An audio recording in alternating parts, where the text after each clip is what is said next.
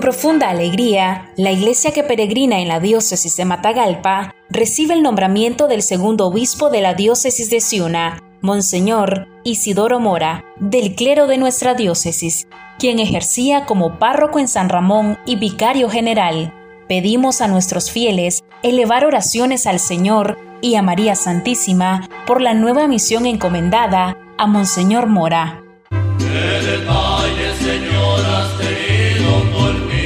Nombramiento del obispo de Ciuna, Nicaragua.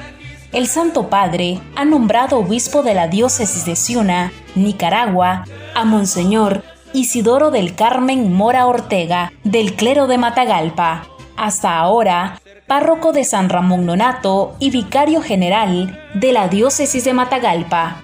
Curriculum vitae.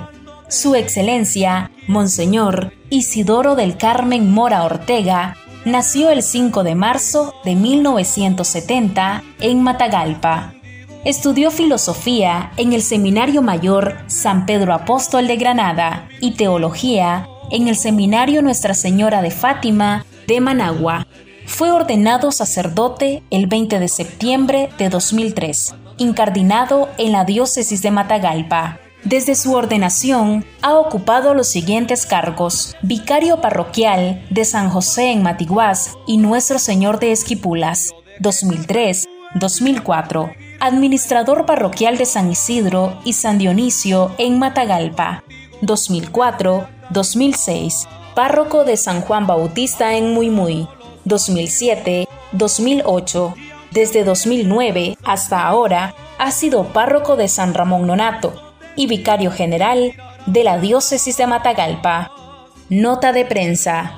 La Nunciatura Apostólica en Nicaragua informa que el Santo Padre Francisco ha nombrado, en fecha de hoy, nuevo obispo de la diócesis de Ciuna al reverendo Isidoro del Carmen Mora Ortega, hasta ahora párroco de la parroquia de San Ramón Nonato en Matagalpa y vicario general de la diócesis de Matagalpa. Su Excelencia, Monseñor Pablo Ervin Smith, en su calidad de administrador apostólico de la diócesis de Ciuna, quedará al frente de esta circunscripción eclesiástica hasta la ordenación episcopal y la toma de posesión de Monseñor Mora Ortega como nuevo obispo de la diócesis de Ciuna. Managua, 8 de abril de 2021. Firma Monseñor Waldemare Tanislao, Nuncio Apostólico de Nicaragua. ¿Cómo no creer en Dios si lo siento en mi pecho a cada instante?